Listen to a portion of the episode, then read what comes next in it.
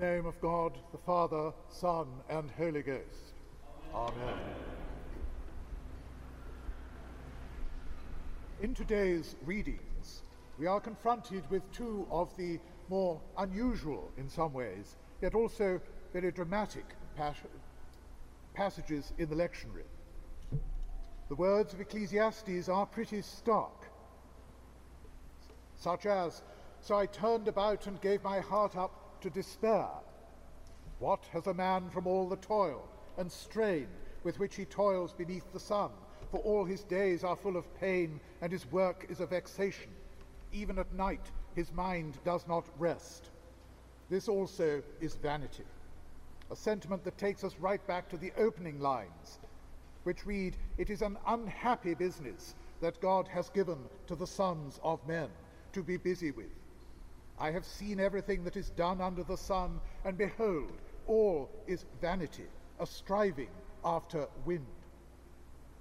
And if that seems grim, then the words of the gospel are in a manner even starker, if not downright terrifying, when it is said of the foolish rich man, God said to him, You fool, this very night your life is being demanded of you, and the things you have prepared, whose will they be?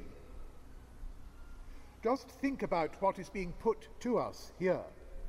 First, there is the question do our earthly lives, with all their busyness and anxieties, have any real meaning at all?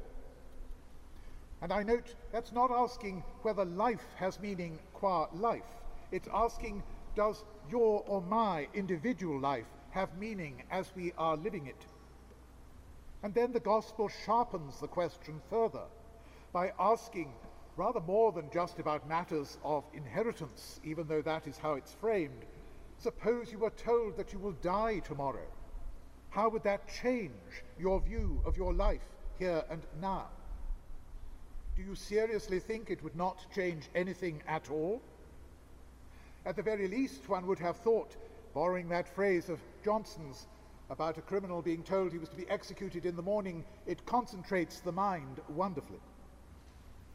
But what does this concentrated mind tell us? And for what, for that matter, how are we thinking of ourselves as we do this thinking?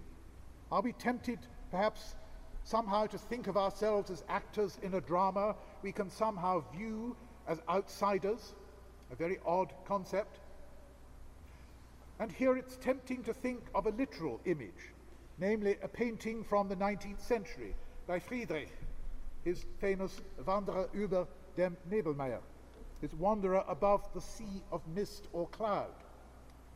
In that painting, which has been described as part of the peripatetic tradition in literature and art, in other words, the tradition of walking, the solitary figure of the wanderer stands at the peak of a craggy mountain, holding a walking stick that's iconographically essential. And he takes in, apparently, the view before him. We see him from the back and placed exactly at the center of the composition, at the apex of the pyramidal, uh, pyramidal summit, which thus comprises a triangular wedge directly in front of the viewer. That points, perhaps in a sense, heavenward. These vertical dynamics are counterbalanced by the V-shaped symmetry of the faraway mountain slopes in the background, all of which has suggested to many some sort of dialogue between the wanderer and the great expanse of nature before him. In the words of one commentator, the motif of the mountain suggests man's striving to reach a higher metaphysical world as the goal of his journey through life. It alludes to the romantic topos of life as a pilgrimage. And that, in one way, brings us back to the book of Ecclesiastes again. For there is an old tradition which has it that no less a person than King Solomon wrote first the Song of Songs with all its visionary romanticism in his youth, the book of Proverbs with its many aphorisms and injunctions in middle age, and the book of Ecclesiastes with all its dark negativity in his last years. That would certainly reflect a familiar pattern where life starts with a time of passionate worldliness, advances through middle years of prudent concern about one's place in the world, leading on to a period when one sees that the world has but vanities to offer. That's a recurring trajectory we can see going all the way back to St. Paul and even more clearly in that way in St. Augustine.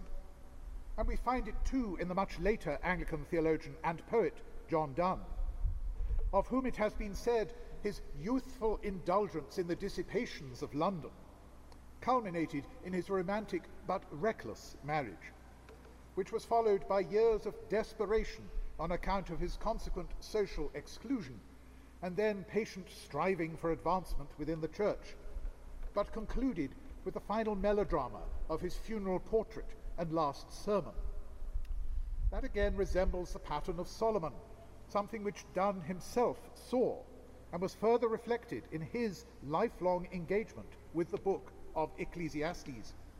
As one commentator wrote, vanity is the theme of Ecclesiastes and the cause of Donne's attraction to the book. The vanity, first and most simply, of man, of Donne himself, an awareness of his vanity overwhelmed him during the years of aimlessness that followed his unfortunate marriage and the utter ruin of his hopes for courtly preferment at the beginning. Conscious of his abilities, but unable to find direction in which to put them to use, Donne came to think of himself as a mere nothing, as a vanity, the terms are synonymous and recur obsessively in the letters of that period that he wrote. And later on, reviewing his career again in preparation for taking holy orders in the church, Donne's prayer is that he may be delivered from vanity. And that brings us, in the end, by his lifelong engagement with Ecclesiastes, to a key and distinctive note in Donne. As the doyen of metaphysical poets, and as this is, in the words of one another commentator, a preoccupation with the relatedness of things and ultimately the oneness of things. In this perspective, Donne's poetry is characterized by a search for the means by which such seemingly opposed elements as the body and soul, male and female, the earthly and the divine, may be subsumed into a greater unity, and beyond even that, there is indeed an affirmation of an underlying metaphysic sustaining that coherence, however picturesque the imagery he presents may be. Hence, for example, the phrasing in his poem, The Second Anniversary, used to describe the unity between heaven and earth, effected by the flight of the soul in death as he imagines it passing through the spheres of the planets.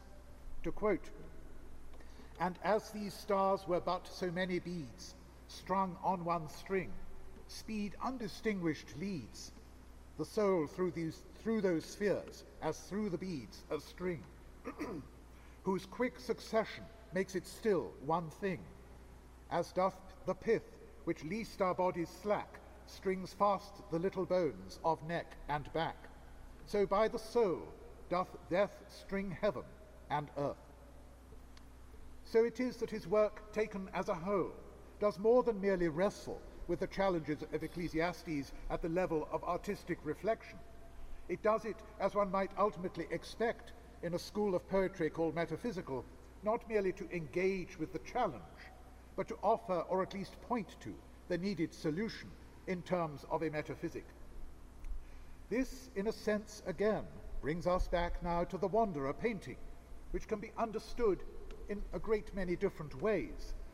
But at a broad level, the main division of interpretation is between seeing it as inviting us into a deeper understanding of life, humanity, and our place in the great scheme of things, which is indeed to predicate that there is such a scheme of things, and ultimately, I would argue, therefore, that we live in a theistic universe to which the explanatory power of the Christian understanding of redemption is uniquely adequate, versus as an alternative, one in which we stand contemplating a world before us that is of itself meaningless, save perhaps for such meaning as we may from time to time be able to project upon it.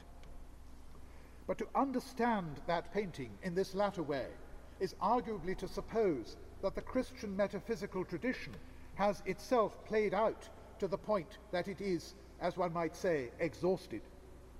As Taylor, of course, elaborates in great in great length in his discussion of secularism. from which it would seem or could seem to follow that there could be no defense of belief in God in purely rational terms. Exactly the perspective which our ever more aggressively secular world is all too keen to press upon us. And at that point, we are confronted with another great divide. Must that conclusion place in irrecoverable crisis the intellectual legitimacy of religious and more specifically Christian belief? Or is it possible, as many have argued Kierkegaard held, to defend a post-metaphysical conception of religious belief by reflecting rather on the place of religion in what might be called the spiritual economy of the life of the individual? A perspective that gets to the heart of what Kierkegaard meant by his initially rather disconcerting claim that the truth is subjectivity.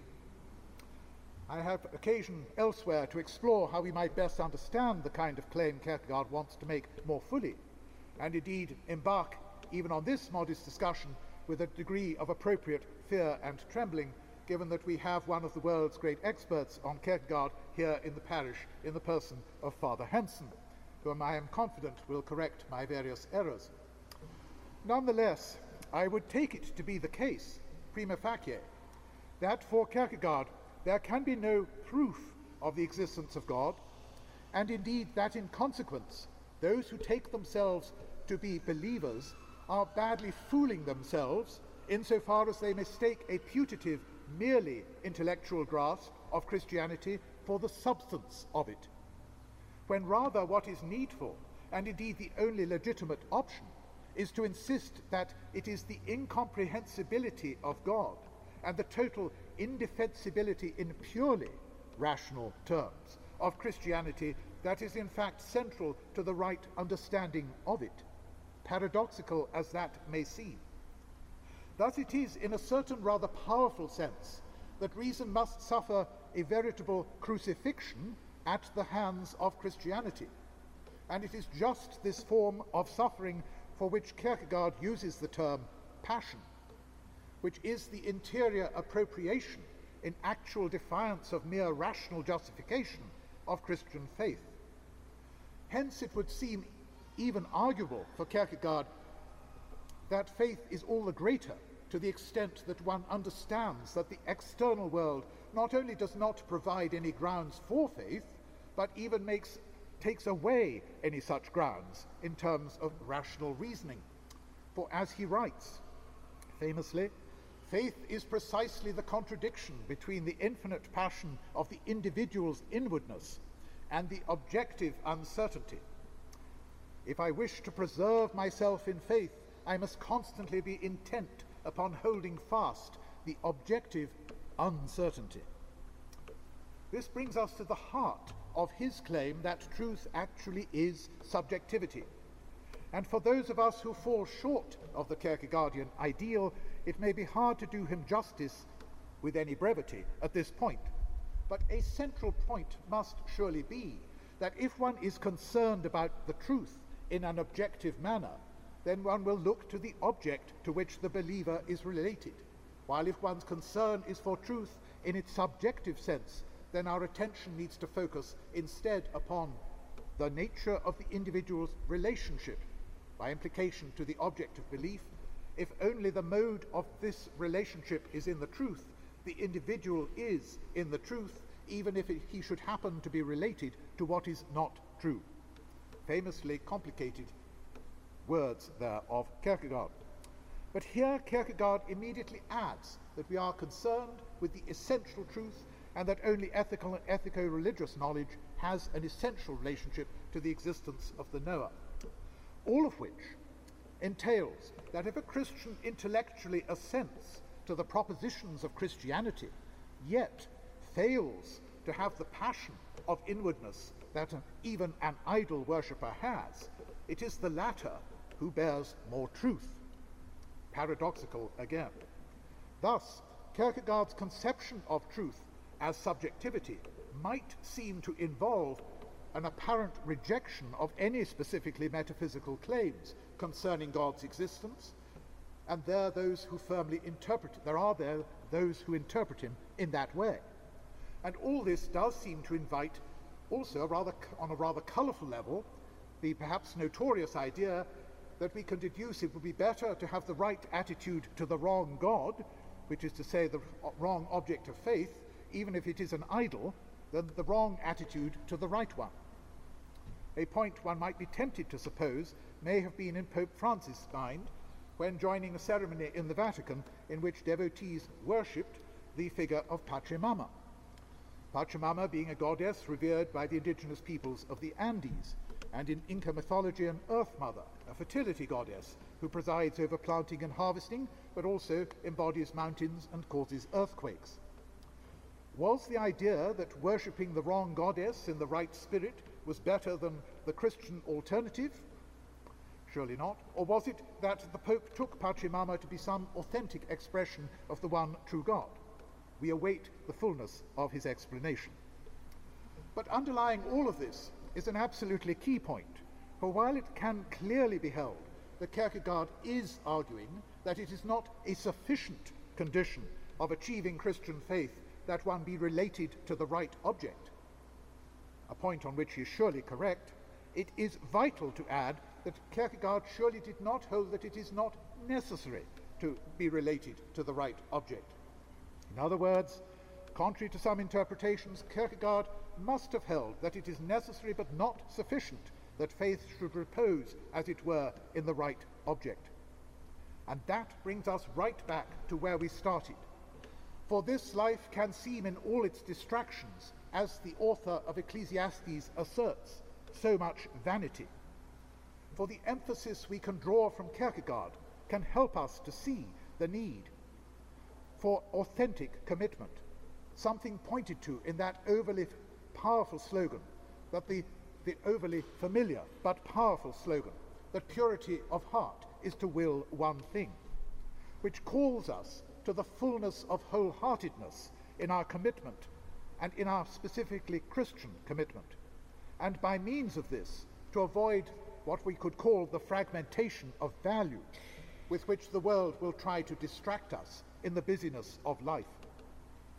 And it is precisely in seeing all of this that we come face to face with the urgency of the point made in the Gospel, which is to say, we are inwardly disposed to submit ourselves to the salvation Christ alone has made available to us if we accept our inadequacy to achieve salvation unaided, something which the spirit of Kierkegaard is here commending, which is exactly the falsehood which the world of everyday distraction invites us to embrace, that we can somehow save ourselves or even live in a world that we don't need to be saved in. For we must remember, in the words of the gospel, always, God said to him, You fool, this very night your life is being demanded of you, and the things you have prepared, whose will they be? Amen.